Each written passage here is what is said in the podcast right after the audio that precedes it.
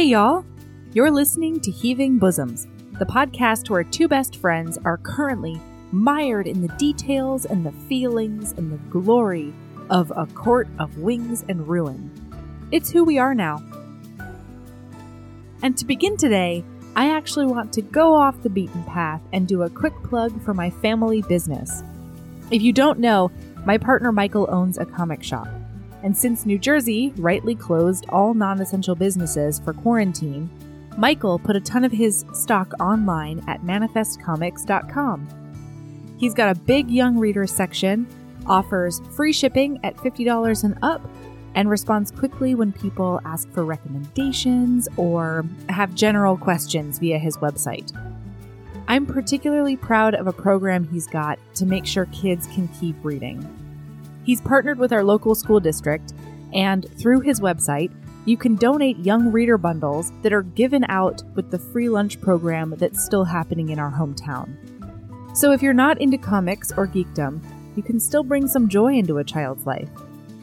Whether you're in the market for a graphic novel for yourself, a run of comics for Father's Day, a way to spice up your teenager's reading, or board books for your toddler, we've got it. Support a vibrant small business and a host you love by shopping at manifestcomics.com. I'll link in the show notes. And now, we have Part 4 of A Court of Wings and Ruin by Sarah J. Maas. Here we go!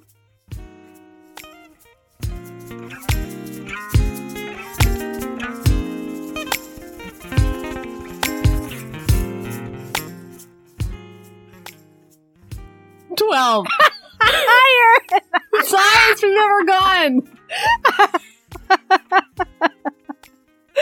I know, I just kept going, didn't I? I'm still not, it's what Sarah dared us to do in Sarah's episode about Never Been Kissed, to just keep going and like bluff each other for how long we could go. Yeah, that's true. I could only make it to 12. I was still laughing about your like phlegm-based vocal warm-up. Are you okay?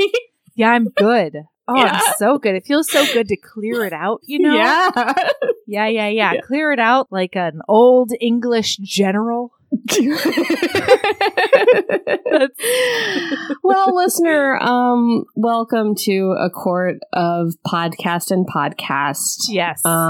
This is, as you know, the ACOTAR series podcast with Aaron and Melody. This is part 4 of, I hope, 5?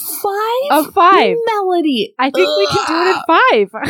We're going to do the end of the year wrap up, and it's going to be like, which was your favorite hero? Rhysand or Rhysand? Because that's the only book we did this year. You know what? It will be worth it. Is it? Yeah. Is it to listener who didn't read this book? Listener is here a month and a half, Melody. A month and a half. No, we've 5 weeks. Here. 5 weeks. Count them.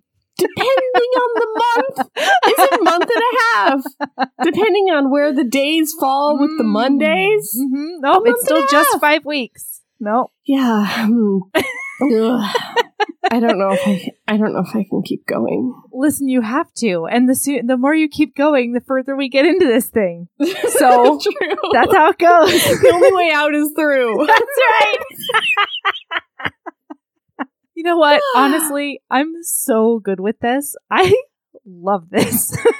I'm so totally good with this. I will say, I do love talking about this book with you. I just want to read something else, because I feel like if I read something else, I'm going to forget what's going on in this book. Oh my gosh, that's what you're doing wrong. I know you don't have the same kind of brain as me, but like I feel like I've been reading like 3 other books a week at least. I know. I'm sure you have, because we have different types of brains. But if I go on a book vacation, I will forget like the details of this book will leak out of my brain so fast. Again, things happened in this book this week that I was like, what? Like, honestly, yeah, same. I was taking notes on like this episode. And I was like, oh my God, that's right. That's how they got to this place over there. Yeah. Like that was the impetus. I didn't know that. Uh-huh. It's great. It's like reading a partially new book. Yeah. And it's nice. Twice in the reading of ACOWAR, I have been like, Jurian's there? Twice now. twice.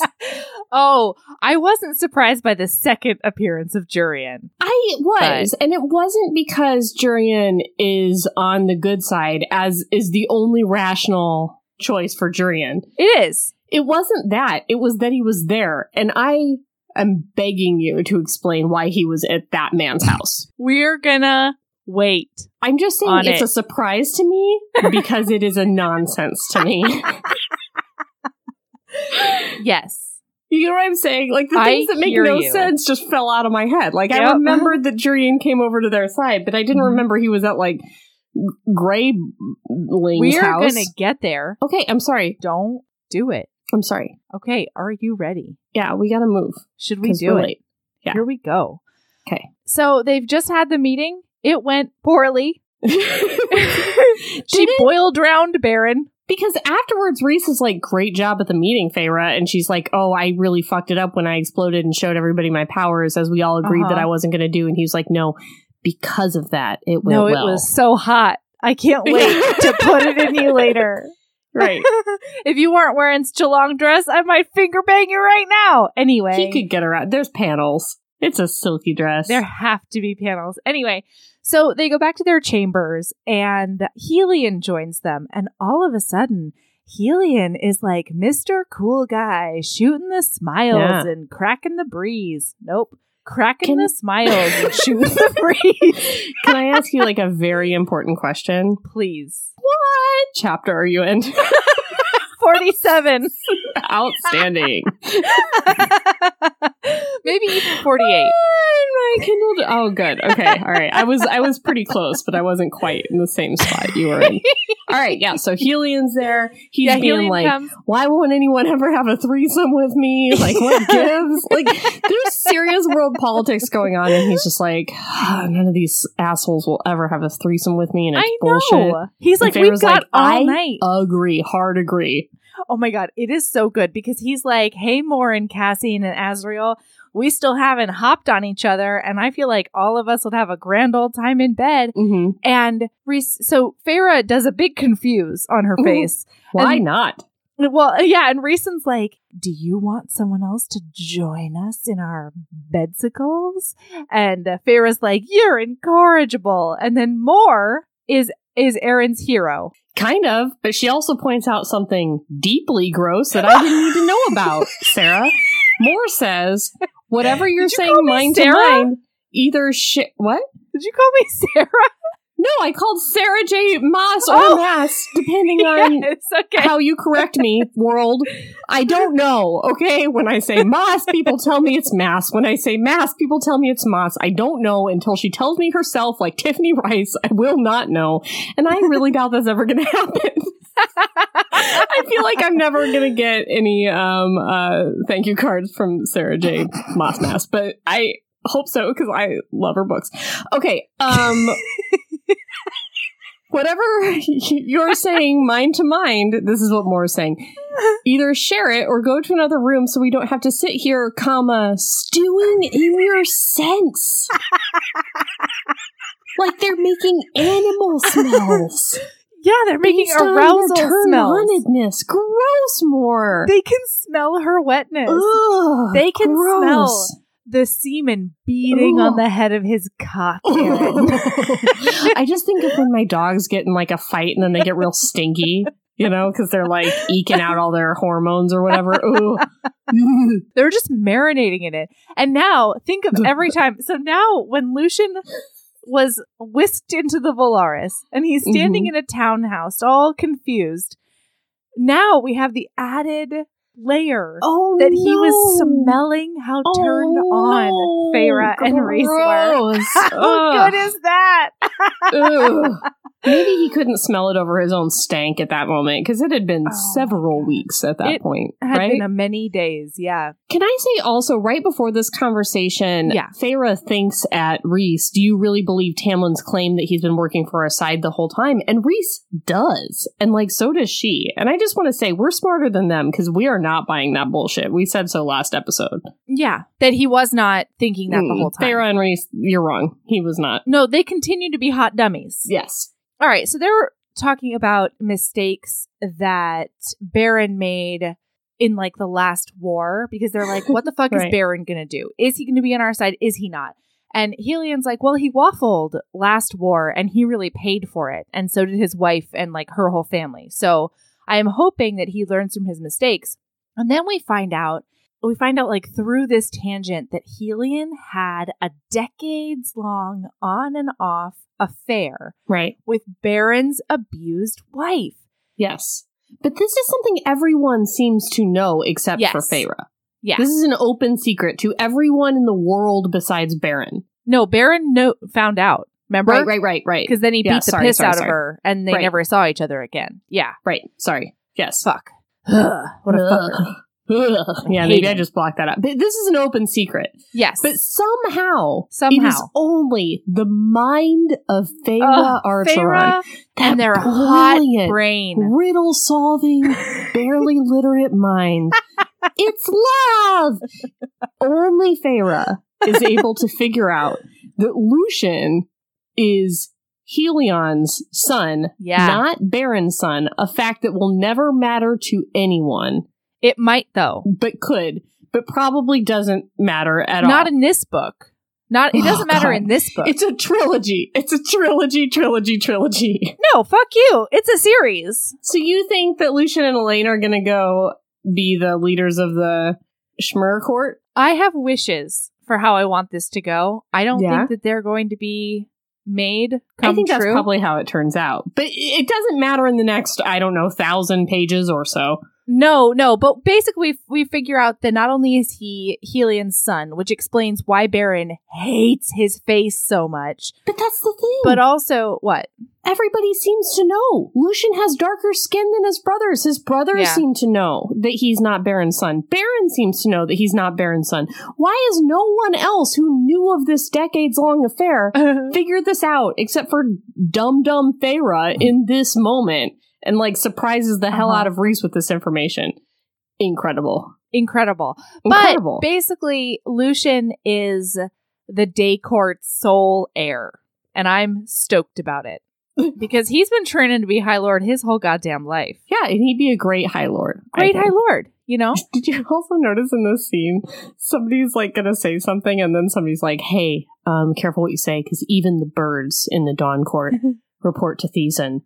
And Rhys is like, it's okay, I already put, little bubbles all around all the birds. You put little bubble shields around all the birds, Rhys? That's right, and the plants. Oh, God, immediately when I got here, I just put little bubbles around all the birds. That's often my first course of action when I go on any vacation. I just bubble up the birds. Do you think it's just the birds that are the near birds, or do you think it's all the birds? I like to think that now every single bird in the Dawn Court is just flying through like a Dumbo bubble, like a Dumbo on an acid trip power bubble. Yes. He's also warded all their minds. You can't get into the minds of any of those birds. You can't get into those birds. Stop trying to get in those birds. It's so powerful. So I just imagine him sitting in the meeting and there's all these really important world politics going on and there's just a single bead of sweat running down the side of his head because he's trying to keep all the bubbles around all the birds in all of the Dawn Court. He's gotta. Ooh, okay. Rhys is always doing shit we don't even know about. We can't even imagine. But can he fix a bathtub? No. No, that's no. His power does not extend to architecture or simple design. But that's the problem. Rhys can fix the bathtub. Rhys hasn't fixed the bathtub, and that's how you know that problems are problems, regardless if you're with the High Lord of the Night Court or you're just with a regular human man. It's sometimes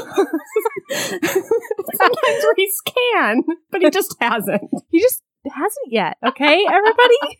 So, get off his scrotum wings, is what I'm saying. What's kind of funny is, this whole book is about fixing a bathtub. That bathtub in their house is kind of a metaphor for, this whole book. Nesta took a chunk out of that bathtub. That bathtub is tired. That bathtub needs to bring down that wall. Oh, that bathtub is working so hard. That bathtub is looking at you. Oh, like we'll find out later. Sometimes you bother the bathtub.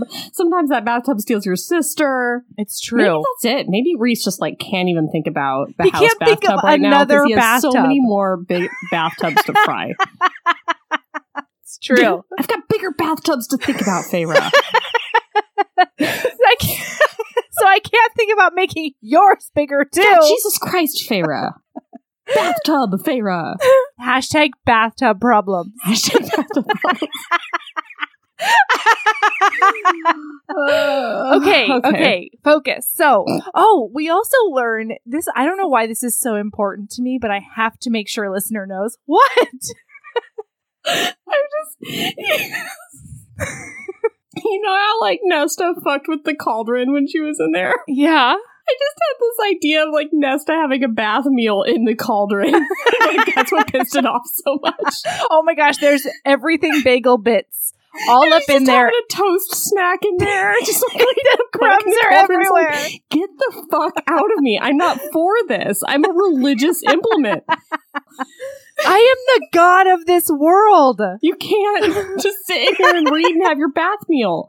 I'm sorry. Continue with the book. I'm sorry. All right. Well, at least now we know that Nesta's pro bath meal, so she's not like completely imperfect. So she is a monster, confirmed, like I thought. Okay. So this is really important to me because everybody's like, well, why? Or Rhys and Feyre are talking to each other in their brain parts. And Feyre's like, why does Lucien have the firepower if he's not Baron's son, though? And Rhys says that the power is probably comes from the wife's family. Mm-hmm. Because it was a powerful family. Yeah, and Beron just, like, gets to take it because he's High Lord and married to her. Right. So, like, Beron is such a goddamn, it's not even your power that she quote-unquote stole, you asshole. Yeah. You stole it from the woman you keep under your thumb, you hypocrite. Anyway, yeah. So mad. And Feyre keeps being like, well, how did you let this go on? Why didn't you go save her? Why, if you love her, why aren't you with her right now? What's the deal? Which, like, Feyre gets into people's personal business in this 1/5 of the book in a way that's a little much. Feyre goes ham on people's personal business. But Rhys says he probably thinks that he doesn't deserve her. Anyway. And then Nesta comes in and is like, something's wrong. I'm not going to, like, specify what. That's not true. But she is a hilarious bitch to Helion, because Helion's like, brushing off my shoulders. Hello there. Hi, I'm. She's like, I don't give a fuck. Yeah, I don't care. I need to roll my eyes at my sister, please. So can you move? She's like, something's wrong. It feels bad, but like, just kind of like generally. But like, I don't know what it is. What do you guys want to do? I think we should go. And everybody's like, okay, Nesta, well, that wasn't very specific, so we're just going to keep living our lives. Well, so the boys, like, go out, and they do a big search around, and they're like, nothing seems amiss, so we're going to bed. And Feyre goes to bed with Rhys. Oh, Rhys. And Mor goes to bed. She, like, gets her leg out in front of Helion, and Helion does a big looker up and down, and then they do a big flirt, and then they do a big go to Mor's room. Do you think that was Mor into that? No. Or was she like making a point? Or so they talk the next about it day later. She looks like real rough. Yeah. But like, does she look real rough because of good, or does she look real rough because of like bad choices? She looks real rough that she does regret. Unsatisfying and regret. Okay, that's what I thought. But also, like, her, like, how much she put herself out there was very, like, wha-bam. So well, they talk about it later. Later? I don't know. No, not, like, in the next, I don't know, few pages / in the hunk that we're going to go through today. I wasn't sure. But Rhys is like, she always panics when Azriel shows his true feelings. Mm-hmm. And then she goes and fucks someone else to make sure he knows that she's not into that. Doesn't mean that she couldn't have had a nice time. I agree. But I mean, you know, you've read the book. Anyway. Yeah, I've read allegedly. I've read this book. Okay. But I do remember that. Yeah. Okay.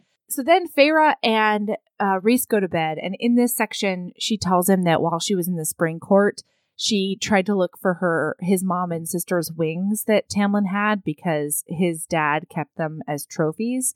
And she found out that Tamlin burned them. And Rhys is like, well, I appreciate that he gave them that piece. So that's really nice.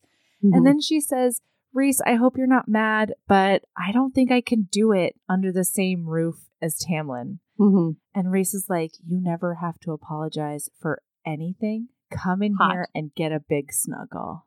They did a snuggle all night, wrapped up in his wings. Wrapped up in those wings. Okay. So then at the meeting the next day, Nesta throws up everywhere in front of all of the High Lords. She just throws up into like a fancy fountain. Into the reflecting pool. Yeah. Okay. And everybody's like, what is wrong with this one? And she's very like, nothing's wrong with me, but there is something wrong. And it's like, girl, there's something wrong with you. Lady, you just threw up at a political meeting.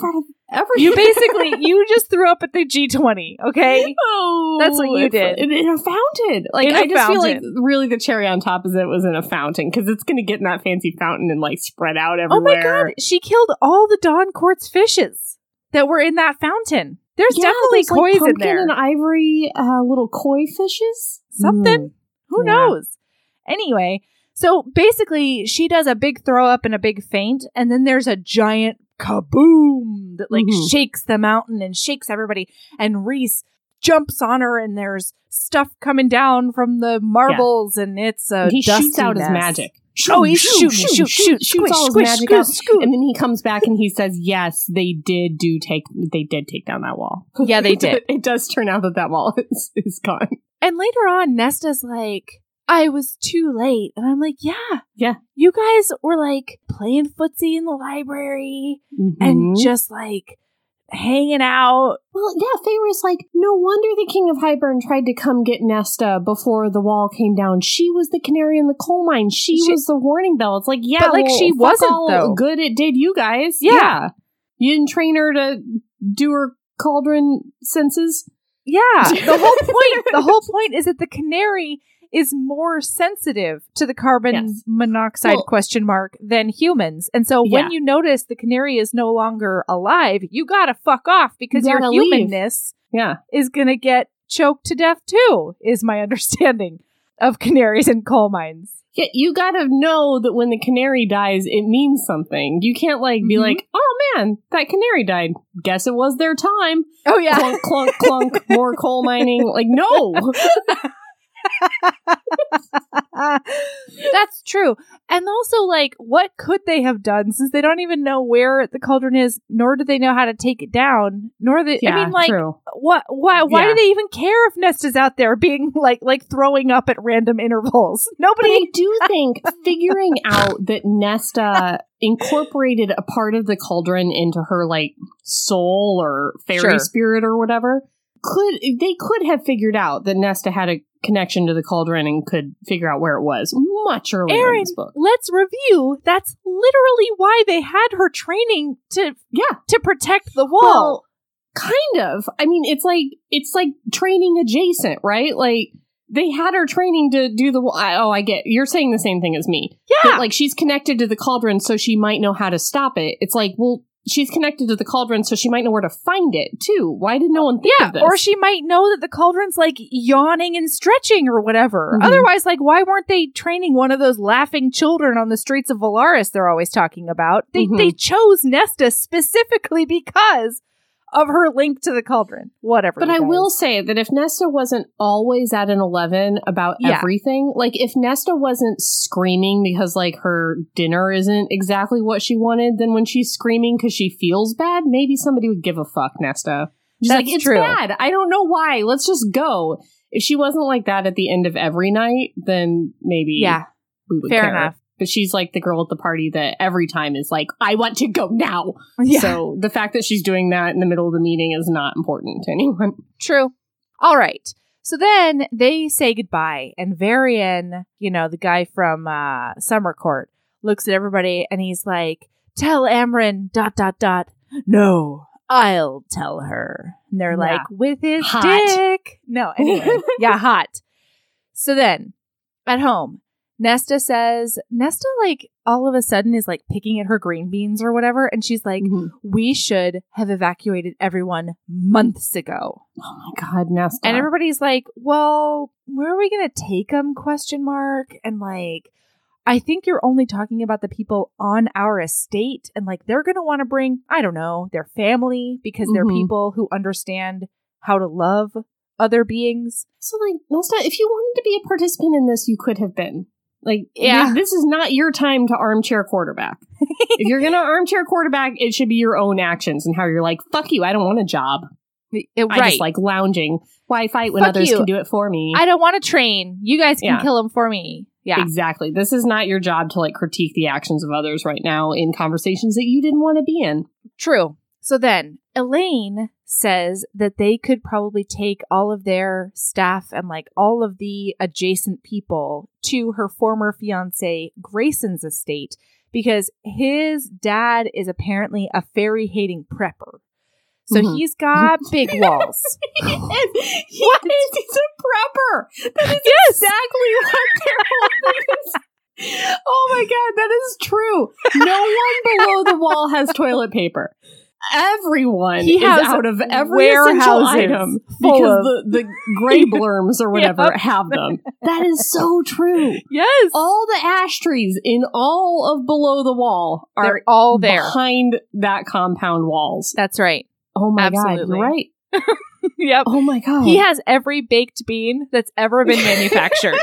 In his fortress. That's right. Oh my God, you're right.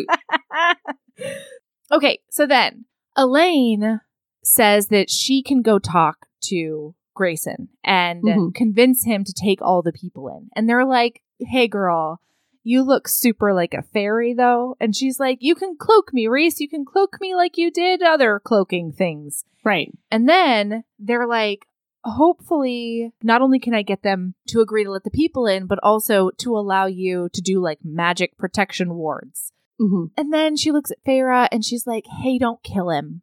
And Feyre's like, I can't make that promise because I'm going to protect you above everything else. And if he decides to be a terrible worm, then I'm going to squish him. All right. And then Cassian needs Rhys to go to an Illyrian war camp to make a quote unquote pretty speech because the wall has fallen. And I don't know what this means. Does this mean that they're not allowed to do rapes? What does this mean? What? What? I'm reluctant to talk because Rue is barking so much in the background and you're not going to be able to edit it. Oh, God. It's never going to stop. She's such a bitch today. She got out. Yeah. She went under the fence. She got out. She got into another. She went under the fence in another person's yard. She became their dog for a while. What did you say? Don't do rapes. Maybe. I don't know what. I don't know. Do they don't need to inspire these Illyrian warriors. They can't inspire them. I thought that's what it was. Why do they need inspiration? They just love doing with this. This is literally their life. Yeah, but it was also literally the life of all the Scottish Braveheart soldiers. William Wallace still rode out there and did a big speech. He did. You know, when you're if there's anything that I have learned from films. Yes. It is that when you are gravely outnumbered by a million orcs or English or, whatever it happens to be, it's important to get out there on a horse and give your biggest inspire. But that's also not where we are in the battle right now. Sure. I'm just saying that's maybe what they were talking about. Anyway, I don't know why we had to go to this Illyrian war camp, but we're going. I don't either. We're there. But, oh, no, we're not there yet because Cassian... Nesta tries to do a walk by Cassian to go get changed, and he stops her with his arm, and then he's like, if you're going down to the human lands without me, then you need to know how to protect yourself, and you need to make sure that you don't hesitate. And here's a blade, and here are the squishy parts on men's. Why don't you grab on my squishy parts? And it is a big sexy protect and a big show and tell. It's fine.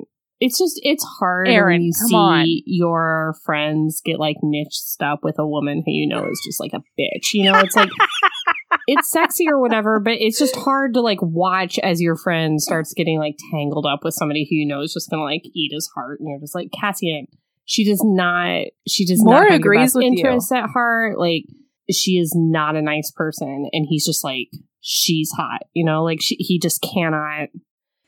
Some people just cannot help themselves, and it's hard. It's hard to watch Cassian fall for Nesta in this way. It's true. And you know what? I think that Mor would be hashtag Team Aaron on this one. Thank you. Yeah. I'm hashtag Team Mor most of the time. Right. That's true. Did we already go do a big Bryaxis? No, we're doing that right now. Oh, okay. So then- Okay. Okay, so then Feyre goes to see Amren, and Amren is reading on that book that reads you. And it's a whispering. You're a slut. Yes. You're a liar. Hey, Feyre, stop breaking men's brains with your pheromones. You're not as smart as you think you are. That riddle was hella easy. I know, I'm a book. Okay, so then... Feyre wants Amren to help her go talk to that monster under the library, and his name is Bryaxis. Just guys, imagine this. Yeah. Feyre has already made a deal with that monster. Right. She has waited until now to be like, Amren, do you know that monster? Like, that would I would have come up from Monster Lair. Yeah. Rhys would have been like, R-U-O, and I would have slapped him to the side, and I would have been like, where's Amren? I just made a deal with an ancient monster, and I need help. Do you know monster? What is he like? Does he have name? Who does he want to hang out with for eternity? What are his favorite subjects of conversation? Yes. I mean, like, the idea that she never asks the right questions of the right people at the right time is just crazy. Like, why didn't she ask Amren, like, Ouroboros? What is that? How do I look at it? What? You know, like, it's so crazy. How Feyre grab, take. Yeah, and it's like, now, why now? It's just, it's nuts. Anyway, so she does do that, and now she finds out he has a name. The only reason that she goes to Amren is because she needs Amren to break the ancient wards keeping the monster under the library. Right. Which, like, first of all, you are married to the High Lord, the most powerful High Lord that's ever High Lorded. And it does seem that he, like, serves you guys, right? Yeah. Like, he's very deferential. Uh-huh. Anyway, he didn't eat her. He did not. And he could have very easily. And her brain would be such a snack, you know? Yes. I know. Yeah. It would have been delicious, is all I'm saying. Okay. So then Feyre goes down there with Amren, and Amren has to keep, like, stepping on her toes because Feyre is the worst negotiator I've ever seen. She's like, hey, girl, Bryaxis, what do you want for fighty times? And Bryaxis is like, a window to the stars and the moon and the sky. Maybe a cloud. And she's like, that's all, girl? Yeah, that's all you want? Like, oh, God. This I really could give you so much more. And Amren's like, shut your fucking mouth. Yes, I really felt for Amren as Feyre's attorney in this negotiation, or she just kept having to be like, I speak for you. I am your representative. I speak for you. It was like a divorce negotiation where it's like, we're getting what you want. If you stop talking right now, we'll get the house, okay? Like, just calm it down. It's true. Yeah. I really felt like she was mom-arming her really hard in this thing. Yeah. Anyway, so they make a bargain that Bryaxis is going to fight for him and obey all orders and get his window. And it's exciting. So they go to winnow out, and everyone is pausing to drink in the normalcy and, like, hear those fucking laughing children that nobody will shut up about. Gulls.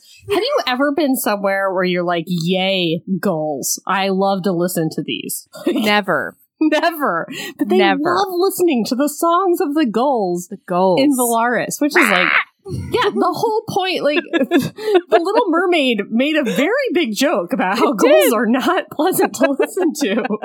It was a good joke, too. Yeah, and I stand behind that joke. Yeah, it's a good joke because it's relatable and accurate, because gulls suck, and you don't like to listen to them. It's true. But yeah, they do listen to those gulls for a while. Yeah, so anyway, then, okay, and then Azriel is about to take Elain, because Mor has taken Cassian and Nesta, much to Mor's chagrin. She does not like that this bitch Nesta is on her arm. Then Azriel goes to take Elain, and we get this small but very incredible passage where it says, "Then Azriel, gently taking Elaine's hand in his own, as Hot. If afraid his scars would hurt her." Hot. Oh. When are we going to get an Azriel book? Well, these are part of my wishes, Erin. Are you going to tell me your wishes? Listen, my wishes are... They should be at the end. Wait till the end. Wait till the end. They should be at the end. Wait till the end. We need our book wrap up to keep listening. This is a Heaving Bosoms cliffhanger. That's right. That's what that is. Melody's not going to tell you her wishes. You got to wait a whole other episode for my wishes, listener. I need you to know that Melody's wishes almost always involve how dare you polyamory. What? And okay, well. And happy endings that are just not possible. I still think it could be cunnilingus right now or dinosaur porn. That's what a Prince of Christmas #2 could be. And that was her, what I wish for next year's. What was it? A Prince of... What was that movie called? A Christmas Prince, right? A Knight in Shining... In Shining Armor. No, that can't be right. A Christmas... Guys, it was that Christmas armor. Time travel Netflix movie. And she thinks that like, Hallmarky/Lifetimey Netflix Christmas movie will maybe involve cunnilingus next time. It will not. It will not. Geriatrics need cunnilingus, too. That's all I'm saying. That crone...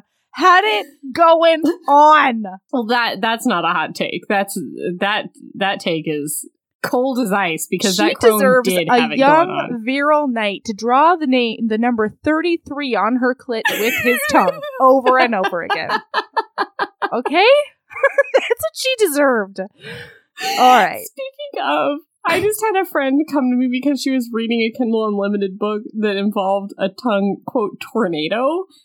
Oh, okay. And then a bite. Oh, a clip bite? Yeah, it was a tornado and then a bite without warning. And she's like, "Can you recommend a book to me? I just read this." Anyway, okay. All right. Okay, focus. And then you recommended The Red. No, she wanted another Kindle Unlimited book. So there's a Talia Hibbert and there's a Kristen Callahan out there. Okay. Good job, Erin. Yeah, thank you. Yeah. Okay, so now, Feyre tells Rhysand about the bargain, and then she wonders if they'll ever see the townhouse ever again. And he says, "Yes, we will." And then she prays that he's correct. And now, it's part 3, High Lady, motherfuckers! High Lady! Pew, pew. Okay. We made it. We did it. Chapter 51. We're going to Greyblorm's house. No, that's not true. First, we have to make a quick pit stop in the Illyrian war camp because they talk, shut your mouth, you're going to love this. They immediately talk to Devlon. Wait, who's Devlon? Devlon is the general of the Illyrians, dude. Oh, man. Okay. Yeah, he's totally that misogynist that won't train the little girls with wings. Yeah, I remember now. So then he's looking at everybody, and he looks Nesta square in the face, and he says, "What is that?" Yes. And then everybody's like, "Don't even worry about it." And he responds, "That's a bitch." And Erin laughed and high-fived a misogynist is my note. No, he says she's a witch. A witch. Yeah, whatever. But he says, "That's a bitch." He doesn't. He says witch. But this was one time where I was like, "Get it, Nesta," because he was like, "Are you a witch?" And she was like, yeah, I'm a witch." Because there's nothing worse than like going to a place and then somebody's like, "Who's she?" And it's like, mind your own fucking business who I am. Like I was really pro Nesta in this one moment where she's like, "Yeah, I'm a fucking witch. That's what I am. Move on with your life." Anyway, so Mor cloaks Elain up, and then they go to the human land. So they go a knock, knock, knocking on this prepper's door, and the servants take them into a guard tower. They won't let them anywhere further in. And sorry, wait. What? Elaine's in that war camp, too. And there's this moment where Elain, in her pale pink dress, finer than the one she usually wore, crinkling beneath her, sits in a chair, and she says, Will many of the soldiers die? God, Elain! Not to mention that you're the fucking seer in this room! Yeah! So see it! Elain. Or don't! Yes, everybody's gonna die, Elain. Why don't you look into your brain parts and figure it the fuck out, Elain? We're going to war, and these are soldiers. Yeah, it's a war. It's a war, Elain. All right. Anyway, now we're going to go to Gravelorm. I just imagine that Elain tried to pack seeds, and everyone was like, Elain, you're not going to have time to tend the seeds. I hate her. What are you, Lady Bird Johnson? You're not allowed. We're not beautifying highway medians right now. Okay. Oh my god! What a solid Lady Bird Johnson joke! Oh my god, this is so good! Oh, you hit me right where I live.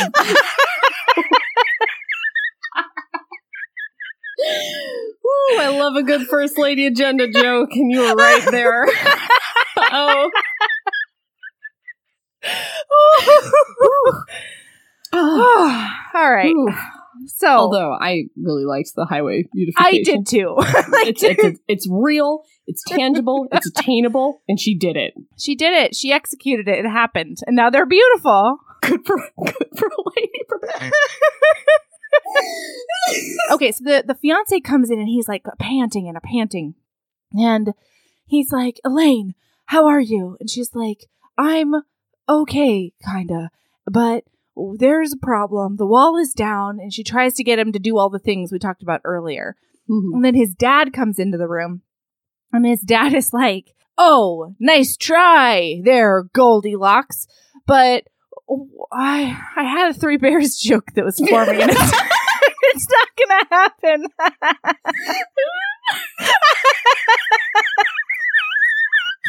Oh, no. He's like, okay, so he's like, we've got a lot more fucking intel than you think we do. And we know that, you're trying to come in here and ask us for a favor when you're also lying to us. And Elain is like, I lie about nothing. What are you talking about? I'm not lying. I don't know what you mean. And he's like, you're a fucking fae, you fucking fae. Yeah. And she gets a real sad. She does a big cower. Come on. Elain has never done a big cower. She starts at a cower. She remains at a cower. She lives at cower. But guess who saunters out? Wait. No, not yet. Oh, not yet, Sharon. Okay. So then he's like, we know that both of you are fae. We know why. We know about those queens. We know everything. And they're like, how do you know about all? Actually, my exact note is, they've got way more intel than these hot dummies expect. And when they ask how, who enters, Aaron? Guess who saunters out from behind the schmerm? It is Jurian. And you guys, surprise, he's on the good side. What? To the extent it made no sense to you that he was on the bad side because it didn't align at all with any of his interests. No. You were right. He is on that good side. Why is he at Grey Flurb's house? Who knows? But he is here. And he did tell them everything he knows about stuff. Yeah. So then he looks at everybody and he's like, how did you not fucking know that I've been on your side the whole time, God, you fucking assholes? Like, especially you, Rhysand, usually sipping on all that demon tea. And Rhysand honestly has a very tragic response, but it does not excuse him at all. It made my heart hurt a little bit. Yeah, but also, suck it up, Rhys. You've done worse. Mm-hmm. He looks at Jurian and he says, I didn't want to go into your mind because I didn't want to see her. And it's like, oh, ouch. But, also, Feyre, what is your excuse? Because, your whole point to be in the Spring Court during that whole time was to, read minds and see what was up. Yeah. You never threw a demon tea toward Jurian? You never did a poke around there? A little poke? Especially when you guys were, fighting the whole time and he, kind of was letting on that he suspected that you were a spy. You never, tried to check it out, you know? Yeah. Yeah, doesn't matter. So then he's like, I didn't go crazy. I didn't switch sides. I'm not working out against my own interests nor my principles. I don't want to kill Miriam and Draken. I actually want to find them so that I can say a big sorry. Sorry, guys. He doesn't want to smooch her or kill her, you guys. No. He wants to say sorry. Yeah, he wants to tell them best wishes and be happy for Evsies. Yeah. And that's his way of warning them to make sure they know that Hybern is around to make the whole world think that he's hunting them. Hunt. Mm-hmm. Yeah. And he also told them that Tamlin ran straight back to fucking Hybern and they're planning to attack the summer court tomorrow, guys. Dun, tomorrow. Dun, dun. Tomorrow. Okay. So then Elain's shitty fiance. Oh, God. This guy. Ugh. He looks at her and he's like, "Take that ring off. I will never take you back." Ooh. First, they talk about how she's betrothed to some High Lord's fairy son. Oh, yeah. And she's like, "It doesn't matter. That's I don't have like it? A conscious." Sure. Okay. It says it's a rough. It says you're his mate. Do you even know what that means? It means nothing. Like, Elain said. Mansplain. She's a fairy. Oh. Okay, you're a human. Right? Fuck yourself. Yeah. Go fuck yourself. It means nothing, Elain said, her voice breaking. It means nothing. I don't care who decided it or why they did. You belong to him. I belong to no one, but my heart belongs to you. Grayson's face hardened. I don't want it. Ooh, this fucker. And turns out he's an even bigger bigot than his dad, which was a curveball I didn't see coming. Yeah. I thought he was like the sweet and the dad was the bigot. Yeah, It amplifies in the young. It's like DDT. It does. Those eggshells just get thinner and thinner. Oh my God, Aaron. I love a good environmental joke. Yeah, you like.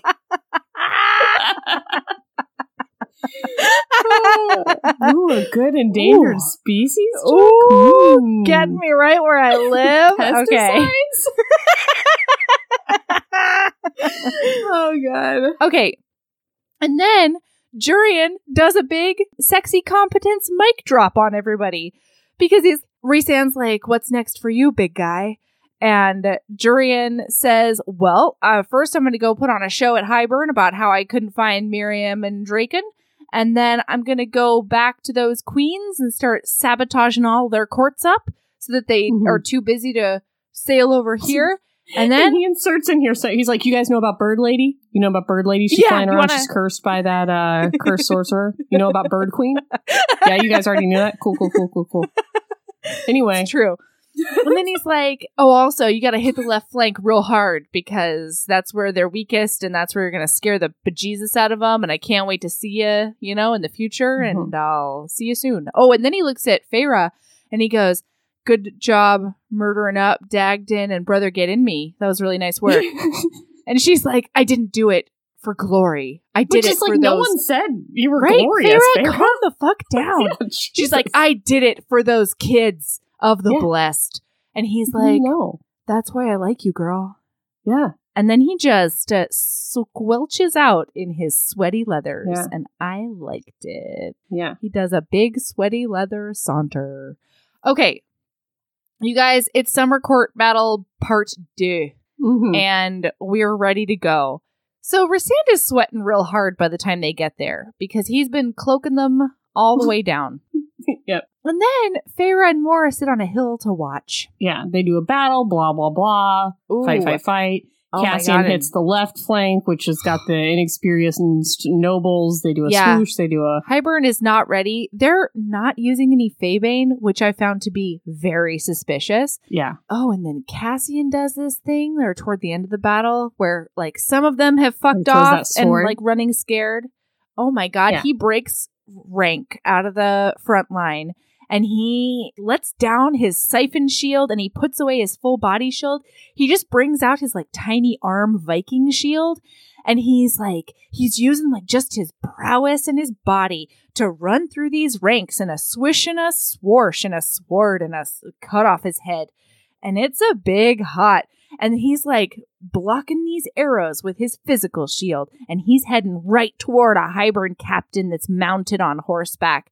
And this Hybern captain is flailing around trying to find a weapon, which I don't understand. If you're still mounted, where did your weapon go? Regardless, he takes this discarded sword and he throws it at Cassian. And Cassian does this super hot. What does he do? Well, he's skippity-doo-dawing over there. And, and Mor says that battles are like a symphony to Cassian, which I really liked. Hot. And then Cassian squishes his wings in and he leans into his shield and he catches that spear with his shield, and then he cuts off the side of it. And I don't know, like, listen, Aaron, I'm mostly a pacifist, but there's something about a fictional battle, you know, that's like so sexy. Anyway, then Cassian gets rid of his shield and his sword, and he picks up a discarded spear because he's gonna beat this fucker at his own game. And he throws this spear so hard, the whole battle stops and looks at Cassian. Agatha Christie, which I believe is his full name. What? And then it goes straight through. Boy, you're so deep in names, I don't even know who you're referring to. That's Cassian's birth name. That's what's on his birth certificate. Oh, okay. Yeah. Cool, I just thought we should give him the honor of his full title. Is all. Is his name even close to that? So this spear goes all the way through the chest of this Hybern soldier, and it knocks him even off the horse, and then everybody goes running. But guess what, guys? Guess who's at the river? It's Tarquin. He's been cloaked all along too. So Tarquin, with his many soldiers, stops everybody, and it's done now. And Rhys is like, "It's your place." Wait, does Tarquin's army continue to fight the Hybern army after they've retreated? No, the Hybern army is just like hemmed in. They've got the night court on one side, the summer court in front of them. There's nowhere for him to go, and so they're all starting to surrender. Okay. And then Tarquin does a big merciless, and he decides just to murder everybody, so he drowns them. So yes was the answer to my question. So they're trying to retreat. Hybern is trying to retreat. Yeah. After their leader has been murdered. See, I'm mostly an army, but there is something about a fictional battle that I do skip every time. So so the leader's down. The army is fleeing. Mm-hmm. And Tarquin traps them in and then drowns them all post-surrender? Yeah, that's roughly how it goes, yeah. That's fucked up, Tarquin. Yeah. Tarquin got a lot less sexy in this section because they are, like, a bunch of them are like, we'll sell you information. Just let us live. We'll be prisoners of war. Can't wait. And he's like, drown you with my water power on dry land. That's rough. It's rough. Yeah. And nobody has, like, a chat with him about it afterwards. I have a strategic question. Tell me everything. Where's Mor during the entirety of this battle? Oh, Mor's camping out with Feyre watching. Why? Mor is one of your top 3 best soldiers. Because Feyre protection. Because cloak sister. Cloak her like you did cloak that whole army. I don't know. Because Mor is also, like, itching to get some blood on her hands. I mean, Mor pretty much cleared that whole summer palace. Yeah. Huh. Yeah, she's really talented on the battlefield. Interesting. Yeah. Okay, cool. Okay, so they make camp there, and Rhysand and Cassian come over, and we have another Cassian Nesta moment, because Cassian doesn't say a word, and Nesta says, "You're hurt. Let me look at your arm." It was hot. And then she bandages him, and he's, like, grunting at her. And they do a lot of, like, long stares into each other's eyes. I mean, it was hot, but just imagine being Cassian's best friend in that room watching this happen and just being like, she's a man-eater, man. This isn't going to go well for you. Mor / Aaron immediately walk in, and Cassian rips his hand away and starts, like, joking around with Mor. So, you know. You know. Because he knows his friends hate his new girlfriend because she sucks. Okay, so then 4 days later, they find out that Hybern snuck past them and is headed toward the Winter Court. Mm-hmm. So then everybody is like, what do we do? What do we do? Oh, no, we can't be in two places at once. We can't have our cake and eat it too. It's not, we don't have magic. Wait, we have magic. Oh my God, we have magic. So then Varian is like, we can create a glamour down here that makes everybody think we're here when really we're marching up north, exhausting everyone, but getting to the place where we can throw swords again. Mm-hmm. So then that's what they do. Feyre does the cloak with Rhys, and then they march and they fly, and they march and they fly, and then they go to attack Hybern when they're really tired. But guys, Hybern's not tired. No. It was a ruse. It was a big fake out. Oh my God. They're getting their asses handed to them. Rhys has like basically no magics left because of all the cloaking and the glamoring and all of the effort that he's been making. Nobody has any magics left because they're all injured and tired to begin with. The birds alone, you know? Oh my God. They're so bubbled up. Still. The first thing he does when he gets to the battle is first bubble up the birds. He's got to bubble up those birds. Okay, so Feyre's standing on a hill. My God. She also has roughly no magics left because of that big glamour down south. Yeah. And then she's like, Mor, I can see that you are itching to get down into that battle. You got to do it. Yeah. You got to. Oh, wait. Did you also notice? Real quick. I'm so sorry. I have to back up a little. It's a really throwaway line, but I think it's indicative of this whole shitty sister fiasco because they get to Hybern's battle thing and they immediately like attack and go into the fray. But there's this throwaway line that's like, Elain had been crying and crying since she left Grayson's house. I know. And so she went from one tent into Mor's arms and then immediately went back into the next tent after the Illyrian soldiers built it for her again. Yeah. They took some legit soldiers. Yeah, some soldiers who could have been fighting war. And they built a tent for Elain to weep in. Many soldiers will die in the war. Do you think they'll be there to build my tent again? Oh, I hate her. Yeah. Yes, you're right. Okay, sorry. Okay. Feyre's got a bright idea. Yeah. It's the idea that Feyre has. Every time Feyre gets an idea, it is this specific idea. I don't know why she didn't think of her idea earlier in this book, but this is the idea once a book that Feyre gets every once a book, and it is her big, most brilliant idea. When she needs to know something that nobody else knows. But she doesn't ever think of it until, like, the last minute. When she's like, oh, yeah, that all-knowing thing that I can do is talk to my BFF, the Suriel, who's just, like, a raggedy-ass, apparently super mortal dude that just walks around the forest and literally knows all.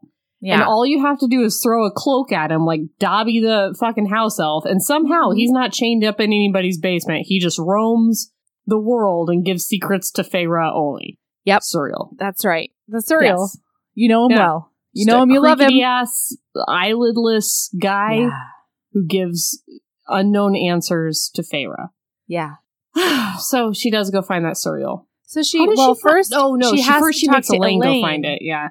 To see where he is. And then Elaine's like, why do you want to go look at that ugly face? And she's like, I gots to, Elain. Also, quit being so awful. But Suriel really got his digs in because when she gets to that Suriel, he's like, man, didn't really expect those creepy ass eyes to be staring me down. Yeah. Those creepy ass big doe eyes really freaked me out. I'm like, good on you, Suriel. Yeah. For calling Elain creepy. You, the like white Skeletor, like creepy ass beaked, stinky. Good on you. That's right. Get your jabs in.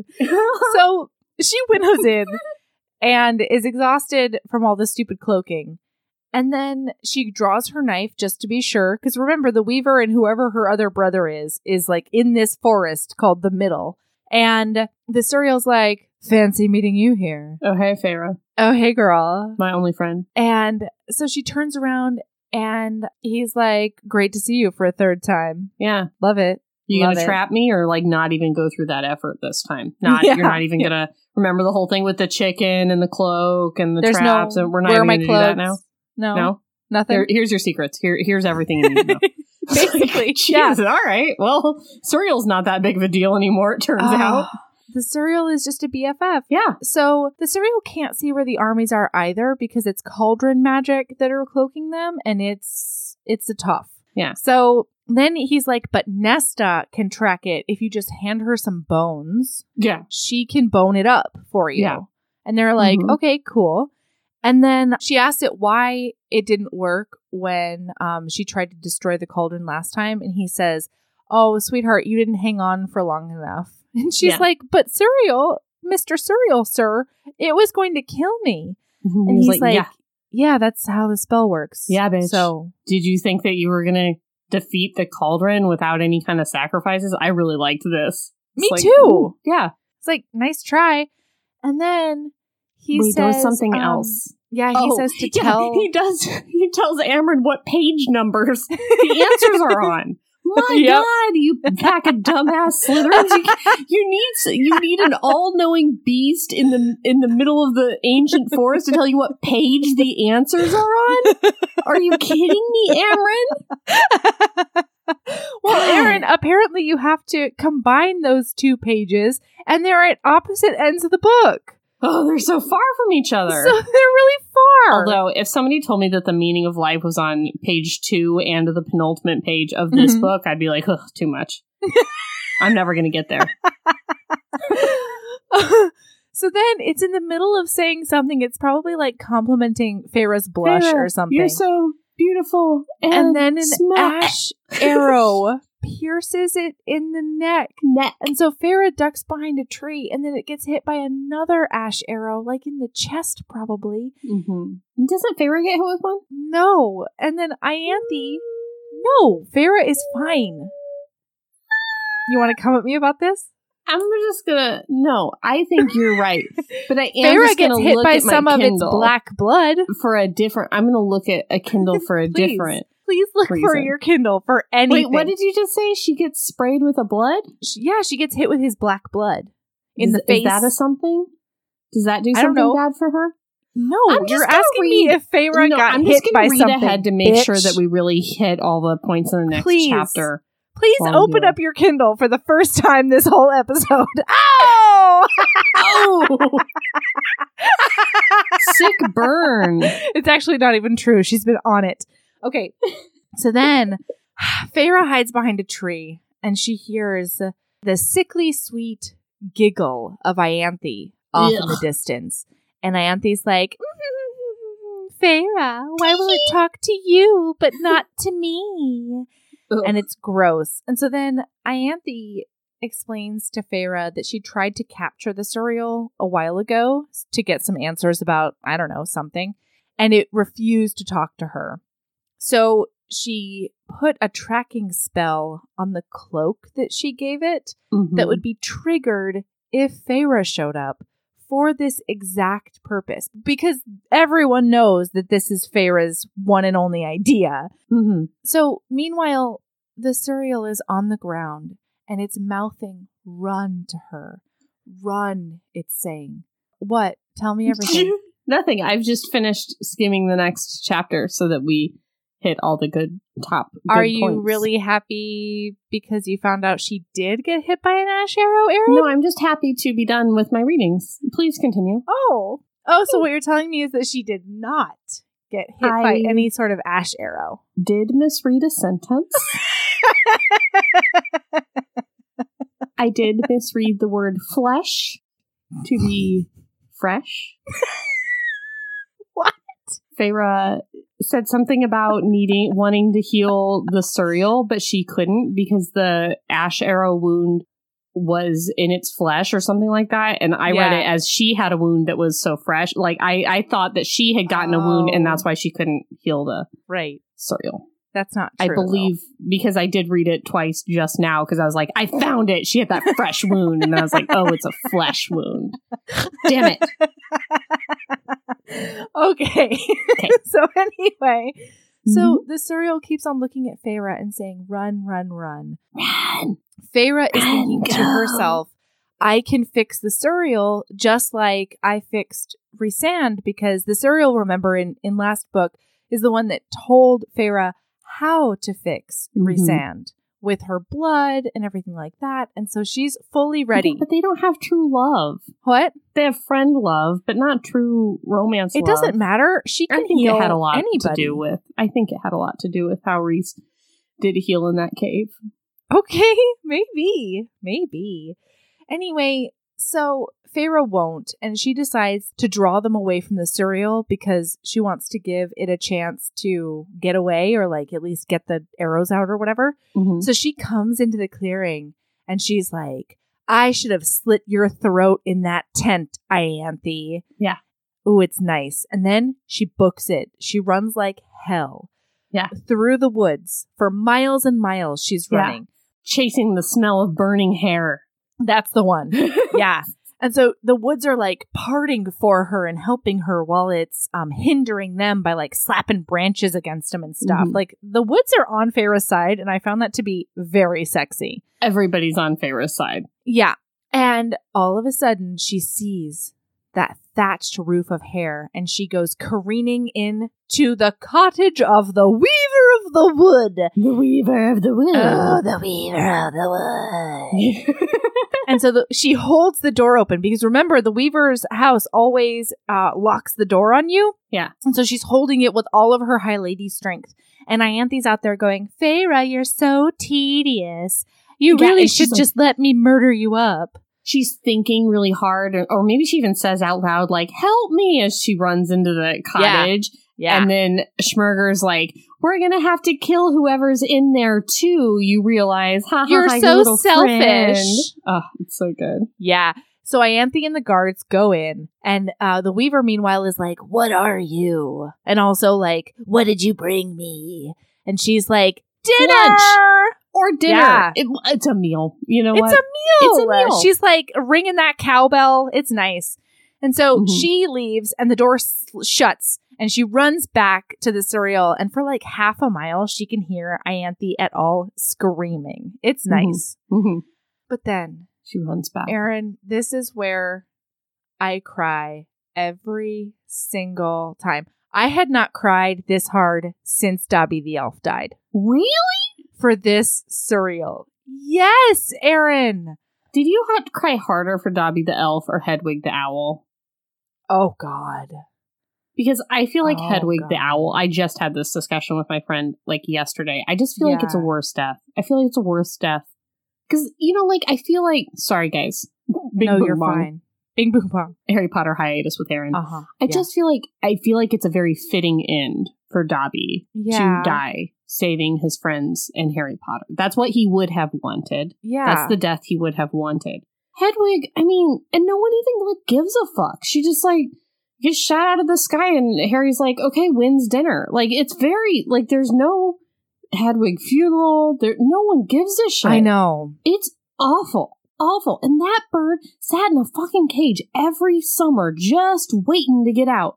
I know. She delivered messages far, far away, dangerous messages from him. All it wanted was, like, a mouse every once in a while and a beak scratch, you know? I know. Hedwig was so good and so pure. Yeah, we didn't deserve Hedwig. Anyway, that death and how unmourned she was made me lose it. Yeah. I think it didn't hit me as hard because it came out of nowhere, and it was so unceremonious, you know? I was just like, she wasn't like, to be with friends. Yes. Dobby slayed me, and so did the Suriel, okay? I did not cry when the Suriel died. Oh my God, that's insane to me. I'm sorry. So first of all, she's like, so she says, what can I do? Because she wants to heal it, and it says, don't waste your magic on me. You don't have enough magic left in you right now, and I'm already gone. And she says, what can I do? And it says, stay, it breathed, stay until the end.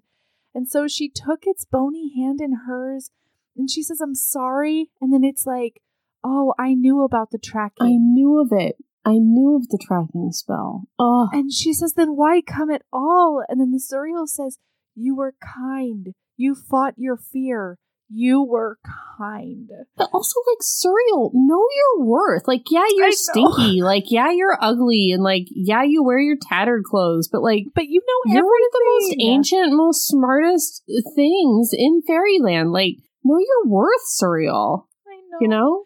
And so she said, thank you for helping me when no one else would. And then this thing with no lips smiles. And it says, it says Feyre. Maybe that's why I just kept thinking about how creepy it would be to watch something with no eyelids cry and, like, smile with no lips and, like, bleed to death. It makes it sweeter to me. So then it says, I told you to stay with the High Lord, and you did. And then this is where all of us were like, oh my gosh, he wasn't talking about Tamlin. He was talking about Rhysand the whole time. And then we get to the point. Which, Suriel, you could have been a little more clear. Aaron. Sorry. All right. I'm sorry. While you were crying outside, there was a dog riding a four-wheeler. No, Aaron. Yes, there's a dog riding a four-wheeler. I couldn't tell you while you were having that monologue, but now I can because we're done with it. It is a Jack Russell Terrier, and it is riding a four-wheeler down the street, and it is adorable. All right, sorry. I'm sorry. I am not done with this monologue. Okay, so I'm sorry. When you edit this, edit it make it be at the end. No, I think the comic relief in the middle is nice. It's a nice, It's a nice little breakup of the sweet looks tragedy. Like Wishbone riding a motherfucking four wheeler. Is it by itself on the four wheeler? No, there is a man.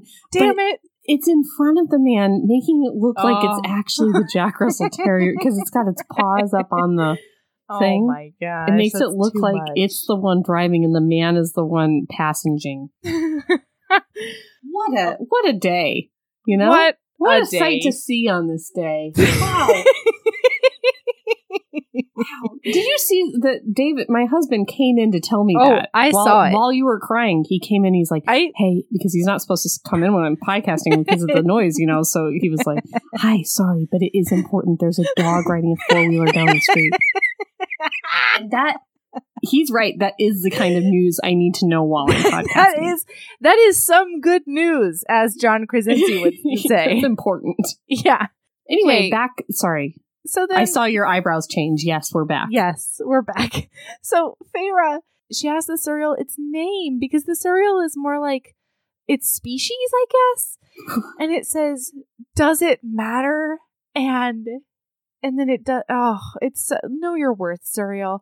And then it tries to get rid of her because it doesn't want her to get attacked by other things in the wood. And stop making that eyelidless, lipless face at me, Aaron. Stop. I'm tucking in my lips and smiling and knowing it's just she understands how creepy it would look. So it says, Feyre Archeron, the Suriel said again, gazing at the leafy canopy, the sky peeking through it, a painful inhale, a request. I leaned close. Anything. Another rattling breath. Leave this world a better place than how you found it. And as its chest rose and stopped altogether, as its breath escaped in one last sigh, I understood why the Suriel had come to help me again and again.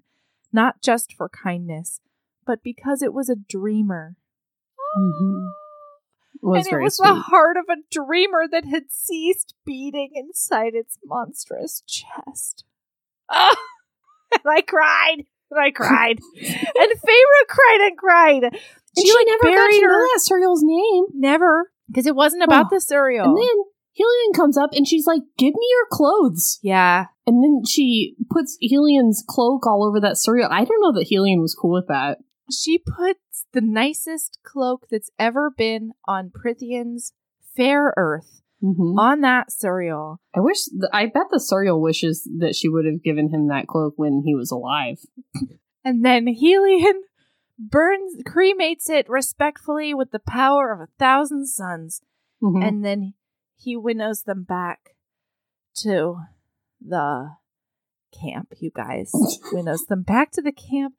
And so then She's with Rhysand. Ugh, Mor's so mad, you guys. Mor is throwing such a bitch fit because Feyre didn't leave a note. She's so mad. I mean, everybody's pretty mad, and they've all got good reason. I'm saying as like a bit. She's literally, they literally say, leave a note, Feyre. Yeah. Yes. Like, when you go off an adventure, leave a note. Which I thought was very funny. Yeah. Oh, and guys, so they won barely. And Cassian, he got filleted real bad. He's got a super slash. All his intestines were out and stuff. He was disemboweled. Yes. This is what would definitely be called a big slash. Big stab? I would even, no, big slash. Big slash. You got this. Yeah, actually, I got this one again. I was on Team Slash. I was on Team Slash. False. I was on Big Slash. Were you? I was the one that thought it was big, and you were the one that thought it was small. No, I was. No, one of us thought it was a slash, and one of us thought it was a stab. Oh, I thought I thought it was a big stab, and you were saying no, it was a slash. That's right. But this is a big slash, which is the best of both worlds, and does take your intestines all the way out. I would even call it, dare I say, a super slash. Super slash. Yeah. Oh, yeah. Super slash, brothers. Oh my gosh. Okay. Yeah. And Rhys is really mad at Cassian because he's like, you didn't do a direct order that I gave you. Correct. I'm Team Rhys on this one. Yeah. Team Rhys. He's the High Lord. Yeah, your order was bullshit. Oh, guess who's not the general anymore, Cassian? You. Yeah. That's easy. I know. Done. Demoted. Yeah. But anyway, they do a really nice bro make out and it's fine. They don't. Because guys, they don't make out. That's headcanon. Listen, no, that's what happens. They leave. Their heads are together. Yeah. They are at each other. Did they make out, though? Yeah, I think so. No, they didn't. That's Cody had canon. Everybody be cool. No one try to find this page in the book. Okay. Pick up your Kindle, you guys, and look, because it happens. Everybody, it's so hot, you guys, that everybody has to leave the tent. That's why everyone leaves the tent, because they're like, Rhysand and Cassian need a bro moment. No. And it is a beautiful thing to behold. And I beheld it on the page. Mm-hmm. Sure you did. Just like how Feyre got stabbed by that ash arrow. That's something I beheld on the page. In fact, I can't wait for this to turn into Cassian being the one that gets invited to their mate bed to worship Feyre's cunt. I'm so excited about it. It's gonna happen after that big makeout that I saw. You can write a fanfic. I don't think that's gonna be what happens. So Feyre does a big misstep here. Feyre gets into people's personal business in this 1/5 of the saga in a big way. So Mor's very like, you're a liar, you lied to me, you lied because you said you didn't tell me where you were going, and then you went and did Suriel times. Yeah, you duped me into being an enabler. And Feyre's like, oh, you want to talk about lying? How about you're lying to yourself about how you're in love with Azriel and your personal life? And it's like, those are not the same thing. Like, Feyre's taking... This is the worst thing you can do in an argument, guys. You're arguing about one thing, and Feyre takes a step to the side and accuses her of lying about a totally different, totally separate issue that has nothing to do with Feyre. Yeah. And tries to sideline the argument with a red herring. It's not okay. It's not okay. Yeah, Feyre, don't fight like this, you guys. No, this is manipulative. Don't do it. It's bad. Yeah. The end. Okay. But anyway, so Mor gets real mad and pissy about that, which she should have, and then they stalked off. Yeah, and she's like, get out. Yeah. And so Feyre does, and she runs right into Amren, and Amren is like, first of all, stop leaving me at home, because somebody gets gutted every time you do it, and I'm over it. And second of all, maybe be careful about the things you say to Mor, because she might be the truth teller, but there are certain truths she's not ready to face herself. So, like, cool it, Feyre. Yep. So they go to a... No, Nesta's going to scatter those bones, Willow style. Yeah, she's going to throw some bones, like playing craps. Yep. Yeah, and she's like, so what, I just throw these bones like some backstreet charlatan? And it's like, Nesta, you lived in a mud shack for, like, a long time where you didn't have any, like, food, and you sucked for a long time in terms of, like, you're cool it, Nesta. Okay, anyway, so she does gather up those bones. Okay, and then Amren is like, reach out into the land with your brain, find that tether that you have with the cauldron, and, like, follow the tether, but don't spook the cauldron, don't touch it, don't talk to it. She's like, I'm gonna spook it. I'm gonna spook it, though. I'm gonna spook it. I want to spook it. I want to be spooky. I'm spooky. I'm so spooky. Nesta says. So she like loses her shit. She goes like catatonic. And so Feyre goes in there with some demon teeth. Yeah, she jumps into her brain. And you guys, spoiler alert, Nesta's brain sucks. Like Elain's brain is like boring and it's like flowers or whatever. Nesta's brain is like, oof, it's rough in here. It's like a fortress, and it's like dark. It's like gothic fortress. Unpleasant in her brain. It's rough. And then there she is, just like hanging out with the cauldron and the King of Hybern, and she's just standing there staring at it. And then they realize that they're not only staring at the cauldron, but the cauldron is staring at them. Ooh, the eye of the evil bathtub is turned toward them. And then they must run as fast as they can to get away from the evil bathtub, the cauldron. And it's running after them. Feyre's like, drop those bones! Drop them now! Drops the bones, and then they get sucked back into the present times where they're supposed to be, and then all those bones go on the map, and they go to the right spot. Yeah, and you guys, we totally forgot about this moment in which Nesta was really nervous about doing this bone craps game. And so Cassian came over and he reassured her, and he's had his hand on the small of her back throughout everything we just said. Hot. Yeah. And so she does a little tiny feint, and so he catches her. And meanwhile, he just got disemboweled, so he, flinches a little bit. This is not a pleasant thing. He also got re-emboweled, like his intestines aren't hanging out still. No. And they know that Hybern et al. Are in the western section of the human lands, not 100 miles away from Feyre's hometown. Yeah. But imagine it, you guys. It's like the Eye of Sauron, and like Frodo just put on the ring, and it's like the whole eyeball just went, but now it's looking right at him. Oh, yeah. Rough. So then Cassian looks at Nesta and he says, food or bed? And everybody got their hopes up. And then Nesta said, bed. And so everyone knew that it wasn't going to be a fun time. And then Feyre goes to bed, too. And Feyre has spooky dreams as well. Yeah, she had a spooky dream. And then she wakes up and she's like, well, I guess that was just a dream. Yeah. Which when we were like, but it was included on the page, Feyre. So... something must have happened. The thing that happened in the dream is that Grayson was at the edge of the wood calling to Elain, saying that he knows of a way to change her back into a human and he wants to get in her again. And he's really stoked about being with her for Evsies. Which, like, how much does Elain suck that she, A, wants to be a human again, and B, wants this guy back? Elain! Elain. You deserve better than this. Yes. Elain. Yes. So everybody knows, right? Amren has heard the thing, and Nesta feels the disturbance in the force. And so they all congregate like in between tents, and they're like, something is going on. And all the maid chicks around are like, we can hear the cauldron singing in the darkness. And it's like a whole thing. And the cauldron is like getting much further away as it sings. And the boys are like, we don't hear anything, though. And they're like, this is not a boy very thing. This is cauldron maid shit. This is cauldron maid shit. This is secret cauldron maid club Jesus. Stuff. Oh! Aaron! How Melody. Dare we? I'm what? So sorry. We have to back up again. What? Because when we were back... It's so long. We're almost done, Dick! But... Are we? We're backing up! We are! What? Not far. Because when we were back in that tent... Varian came in. Oh, didn't say a goddamn word. Appropriate. He looked back up. Good job, Melody. Good job. Oh my gosh, he's still got mud and blood all over his face from that battle. And he goes in covered in grime. And he cups Amren's monster glow face in his fairy hands, and she is shocked. She doesn't know what's going to go on, and then he does a big smoocher on her whole face.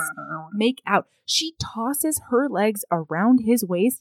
He lifts her up without looking at a goddamn thing, and he marches her out of that tent and to a tent in which he can appropriately fuck her until dawn. Loved it. Oh, loved it. It was incredible. Anyway, so they're all congregated around. What a story, too, for Valium, you know? Oh, God. Yeah. Yeah. He's going to go to sleep so happy for years. I had sex with a monster, a thousands-year-old monster dragon in a skin suit. How awesome must that have been? Her eyeballs glow. I know. I don't know how the earth didn't shake when she came. You know what I mean? Maybe it did. There's one person in Perineum that has had sex with somebody who was imprisoned in that crazy monster prison. Like, can you imagine the story of that? Good job. God. What is his name? Varian. Varian. Legend. Yes. Mm-hmm. Yeah. He's a legend. And Amren right now, when she's talking about all this, is wearing Varian's shirt, and Varian is bare-chested. So, you know, we're all excited about that. Yeah. And then they're like, hey, there's one more cauldron-made bitch that I just can't put my finger on. Where is she? Mm. And everybody starts doing a big panic because Elain's not there. Mm. But Feyre knows where she is. Yeah. Because the dream that Feyre had. Yeah, because the same shit happened to Feyre. And she looked at her dad standing at the edge of the schnorr, and she's like, nah, nope. Yeah. That doesn't seem believable. That doesn't sound right. I'm going to go back to bed. But Elain was like, please, Grave Worm, takes me away. You're so right. Oh, my God. Elain. So Elaine's been cauldron napped. And it's bad. I don't know. Yep. It's so funny. And that we gotta be done. Is where we are going to pick up in the next episode, and it's going to be the last episode. HBs, don't. Are you sad? Don't make promises. You don't. Don't. Anything could happen, my friend. Remember That's true. When we thought this was a two-parter. God. I'm going to be honest with you, Erin. I never thought this was a two-parter. You bitch. I thought it was a three-parter. You lied to me. I mean, like, Mor lied to herself. I was letting you have your beautiful dreams. Well, and I think sometimes I let you have your beautiful dreams. Yeah. So that makes sense. Yeah. Exactly. You're welcome. Do you have a lady in love? Yeah, I do. Okay. I do. It's a little show that just came out on Hulu. Hulu pulled a big Netflix, and it all came out at once, which I was not prepared for. It is called The Great. Have you watched all of it yet? Listen, I had to stop when I got to 24 minutes before the end of the last episode. Okay. Because it was a big anxiety. I'm worried she's not going to go through with it. I'm worried she is going to go through with it. I'm worried. I watched it all over the weekend. I loved it. It's a great show. It is a great show. It's so funny. If you are not in a great place right now, I would recommend waiting. Yes. I'm talking to listener. Yeah. Melody, do whatever Melody want. Sure. Saying, hey, listener, if you are a person who is consuming a lot of HEAs right now because you need those HEAs, this might not be the show for you in this moment, but it is a very good show, and it's very funny. Oh, no. Is it not an HEA? I'm not in a spoiler zone. I just want honestly, HBs I don't even know what an HEA would be in this scenario. Yeah, I'm so out of my depth. It's going to put you through. It's going to put you through a little bit. It's not all like irreverent, happy, upbeat. You know, because when you watch the trailer for The Great, it's very like teehee. Yeah, we're making fun of history, sort of thing. And it does pull an emotion, and it does pull some big sads too. Whoa! So I just want everybody to know that. Oh wow! I'm sorry, I'm not trying to spoil anything, but like sometimes you need like this is a trigger warning, maybe. Yeah, for sad. Yeah. A trigger warning for sometimes sad. Sad. Listen, you know what I did do though? I did Google up Catherine the Great. Yeah. To see what happened in real history. So I know that they have to stick fairly close to that. Yeah. Which would be fine with me. Yeah. I'm not saying it's a devastate. I'm just saying, you know, it is going to pull some emotions on you. That's all. Cool. All right. Well, but Nicholas Holt is wonderful in this. I have never liked him before, and now all of a sudden I'm into it. Elle Fanning is completely wonderful in this. Well, this thing is really good. It's really good. Okay, Erin, what's your lady love? Tell me everything. I have found a few apps that are games that are nothing games. Sometimes, so every once in a while I'll get a game app, and then game app is all I am. I can't casually have a puzzle game on my phone. Like, I can't just carry around on my phone a Candy Crush. Right. I have to get from beginning to end of game or game consume Aaron. Yes. And it's become difficult at times where my husband has had to shake me and be like, all you are is dots. You know, like that's it becomes a problem. Yeah. That's why I don't have any games on my phone at all. But I've needed, I don't know about you, like I have a lot of phones hearings and I have a lot of like sit and watch things and I just need like a second screen a lot lately. Yeah. So I have discovered a game called Bead Sort. Okay. There's two colors of beads, but they're in two opposite. Sometimes there's more. Sometimes it's more colors of beads, but they're in the wrong containers. And all it is, there's no levels. There's no beat it. There's no timer. There, you just in a Zen way, just take your. You have a little tube and you suck them up in your tube. You just move them to the right container. Oh, and shit. Then you go to the next level, and it's not any harder or less hard, but it's just different beads. It's just different colors. And that's it. It's wow. That beautiful. Sounds very satisfying. And then there is another app called Just Mowing, and you just ride. Oh. You ride your little lawnmower, and you just, it's a little guy, he's riding a lawnmower, and you just turn him, and then you mow the whole lawn, and then you click. And you go to the next lawn, and then you mow that lawn. And again, there are technically, like, levels. The more lawns you mow, you get, like, a new hat or whatever. But the lawns do not become harder or more, you know, you don't have to do them faster. They're not, like, more difficult. You just mow the lawn, and then you mow the next lawn. And it has been a tonic for my soul. Oh, wow. I like that. Just Mowing. Just mowing. Yeah. That's what we're doing. Bead Sort. That's all, you know? I think you, Melody, will particularly like Bead Sort. Yeah. That sounds really good. Yeah. It seems like something you would like. Yeah. All right.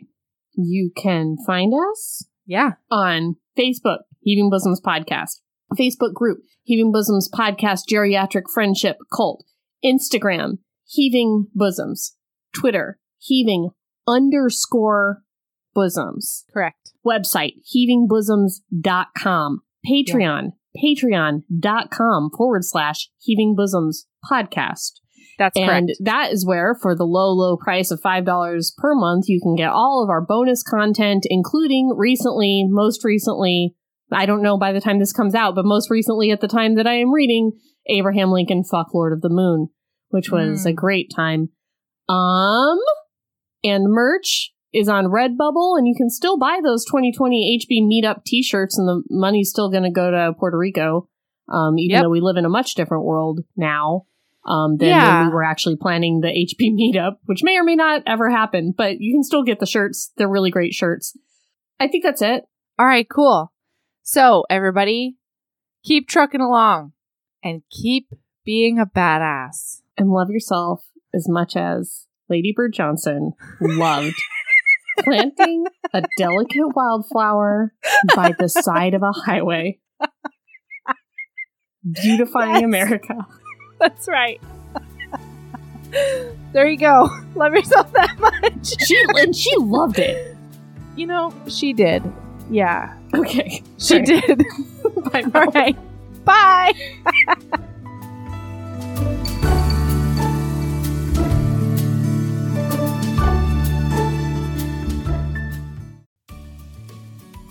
Hey, you. Yes, listener, you. Are you loving the show? If so, please leave a rating and review in your podcast app.